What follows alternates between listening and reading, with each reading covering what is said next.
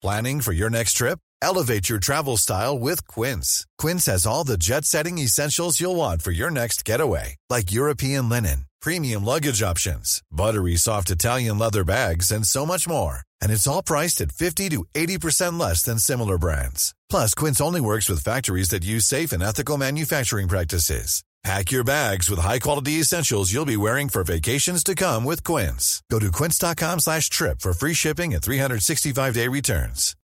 Life is full of what-ifs. Some awesome, like what if AI could fold your laundry? And some, well, less awesome, like what if you have unexpected medical costs? United Healthcare can help get you covered with Health Protector Guard fixed indemnity insurance plans. They supplement your primary plan to help you manage out of pocket costs. No deductibles, no enrollment periods, and especially no more what ifs. Visit uhone.com to find the Health Protector Guard plan for you. You're listening to Steven Nyman's Slope Side, Boulder, Colorado. I'm George Thomas. Steven is back in the United States after doing what no other American male has done in downhill four podiums in a row. Steven, you got to be riding high.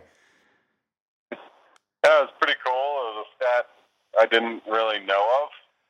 And after the race, it kind of blew up. It's, it's kind of cool to have a record. And everybody's like, oh, you have your own record. I feel so good for you. And I'm like, yeah, that's cool.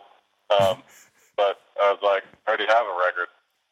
The Gardena winner. I'm the only guy from America who's ever won in Gardena. So, and I've won it three times.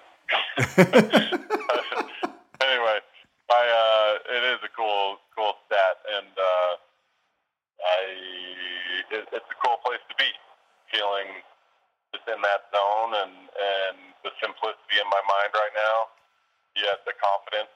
Um, I I just know what I need to do. I know how I need to ski, and and ability to push for more is is higher than it's ever been.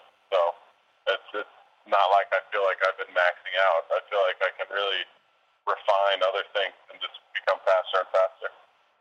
And I know I've said this before, and I don't want anybody to be getting bored with it, but it just so stands out to me that you really believed in your skiing all season. You kept saying, I'm skiing really well. I just need to not make mistakes.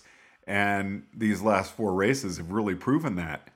Yeah, it's looking at all the split times. If people really want to get into the racing, download the split and, and look at how people are going, you know. And I'd have a lot of top 10, top 5 splits, winning splits every single race, but then I'd have one that was like 35th.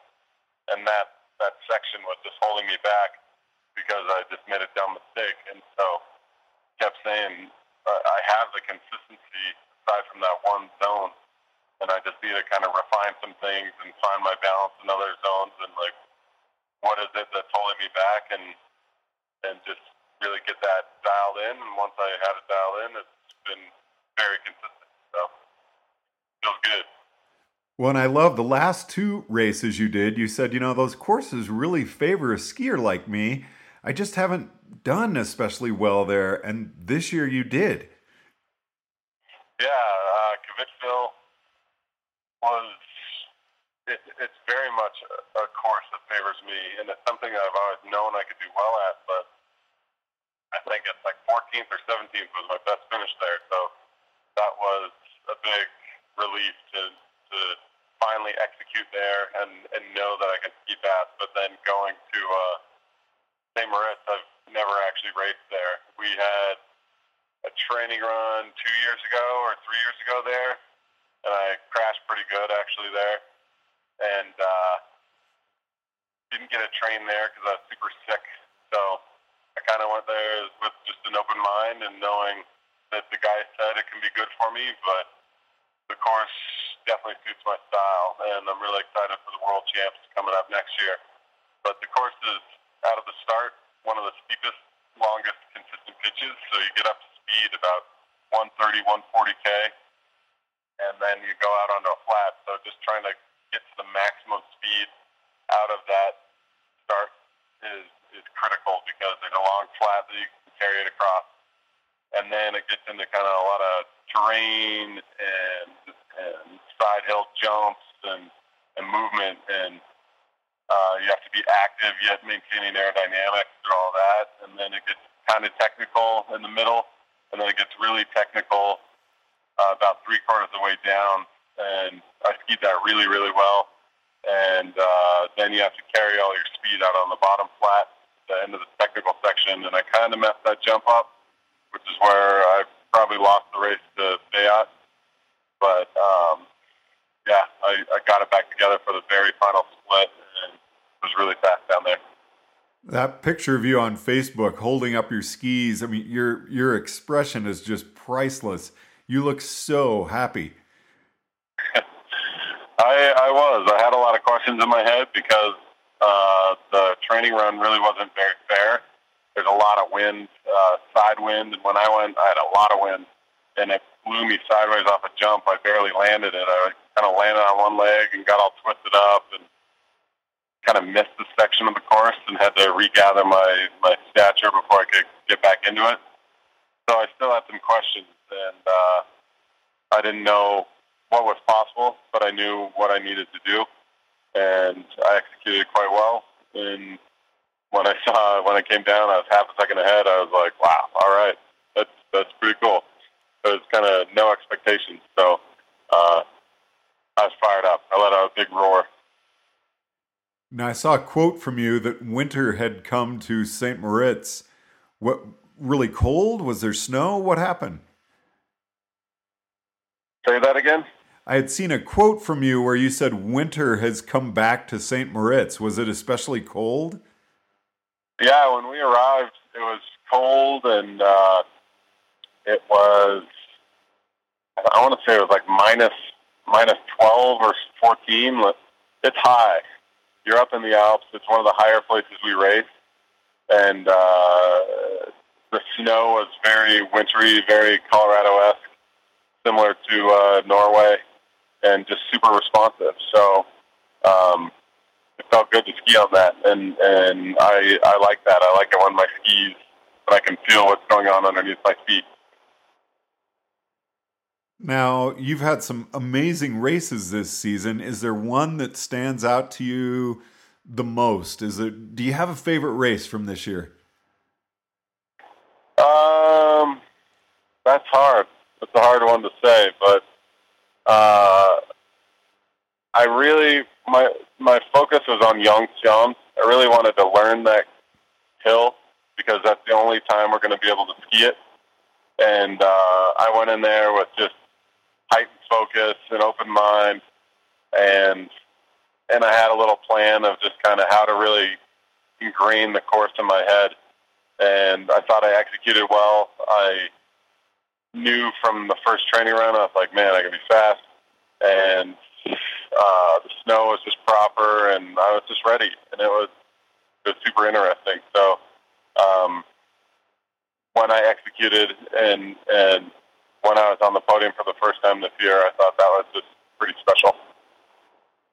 Now, do you feel you've done anything different this year that uh, sets you up for your really spectacular finish? Um, I had some.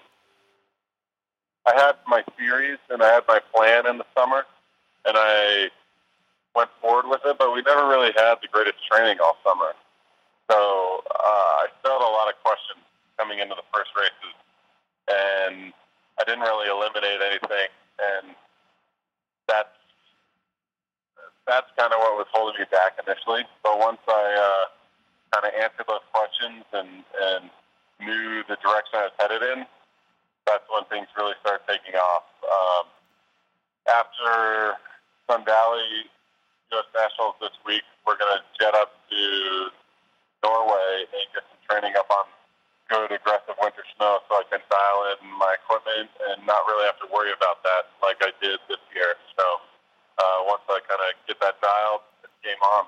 And I'm really fired up for this sort of approach because it's more leading to consistent performance all year long instead of uh, trying to figure things out in the middle of winter. Now, for all of us who missed it, seeing you finish at St. Moritz, weren't there in the crowd, can we hear the Nyman roar? Meow.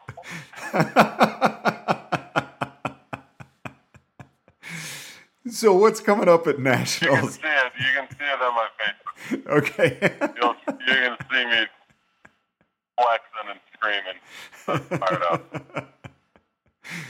what's coming up at nationals tomorrow? Uh, I'm actually going to try my hand at slalom. Uh, they have the combi. So tomorrow is Super G slalom combined, and why not? And then uh, Thursday is just the Super G. So I'm to race both of those, and, and that's it. I'm not to do the actual slalom and the GS. My points are too bad. I'll start in the back. I may forerun them, but as of now, I'm just, just keep them the first two events. Now with combi, do you look at that as just I'm just doing this for fun? Do you go into that really hyper competitive, or is it like I say, just more to be out there and doing it? Uh, I was the world junior slalom champion, so there's still something in me that believes I can get. I get to the finish and I'm like, oh man, didn't think I'd be that far out. But uh, I uh, uh, spent the two runs, and one of them is Super G. I actually can get results in Super G. So if I do well in the Super G portion, that's beneficial to me. Um, right now, I'm top 30 in Super G, but I'm 28th or 27th. So if I have a bad race or two, I could get knocked out of the top 30, and I need those fifth results to kind of solidify my place outside of the World Cup start list. So these races can actually benefit me there. So Super G is Thursday. You're actually looking forward to that, aren't you? You've had a pretty decent year in Super G.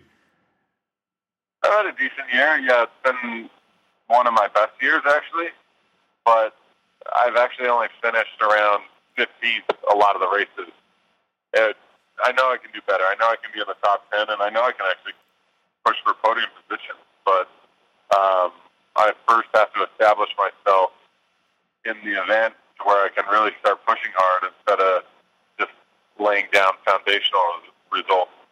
Um, my skiing is very good, and I've actually been on three different ski models this year, just trying to find find my way and, and find the positioning on my ski. But the latest model that I've been on feels really, really good, and I'm comfortable with it. And so I, I think I could do well, and uh, I'm I'm for this hill, even though it's on Warm Springs and Greyhawk. It, it, it's Greyhawk is just a good, consistent pitch. It's very demanding, and as a kid, I never did good on it. Um, I actually raced there a couple of years ago and skied quite well, and that was I actually considered one of my first breakthrough finishes uh, that led to this kind of push back into the top group. I'm excited, and I'm excited to see how I ski that terrain and kind of redeem all those childhood results. Well, Steven, I wish you all the best and uh, look forward to chatting with you on Wednesday. And then we'll be talking with you pre Super G and post Super G as well. So, congratulations to you on what has so far been a spectacular season. Thank you, George. I'll talk to Tim. Steven Nyman's Slope Side from Boulder, Colorado. I'm George Thomas.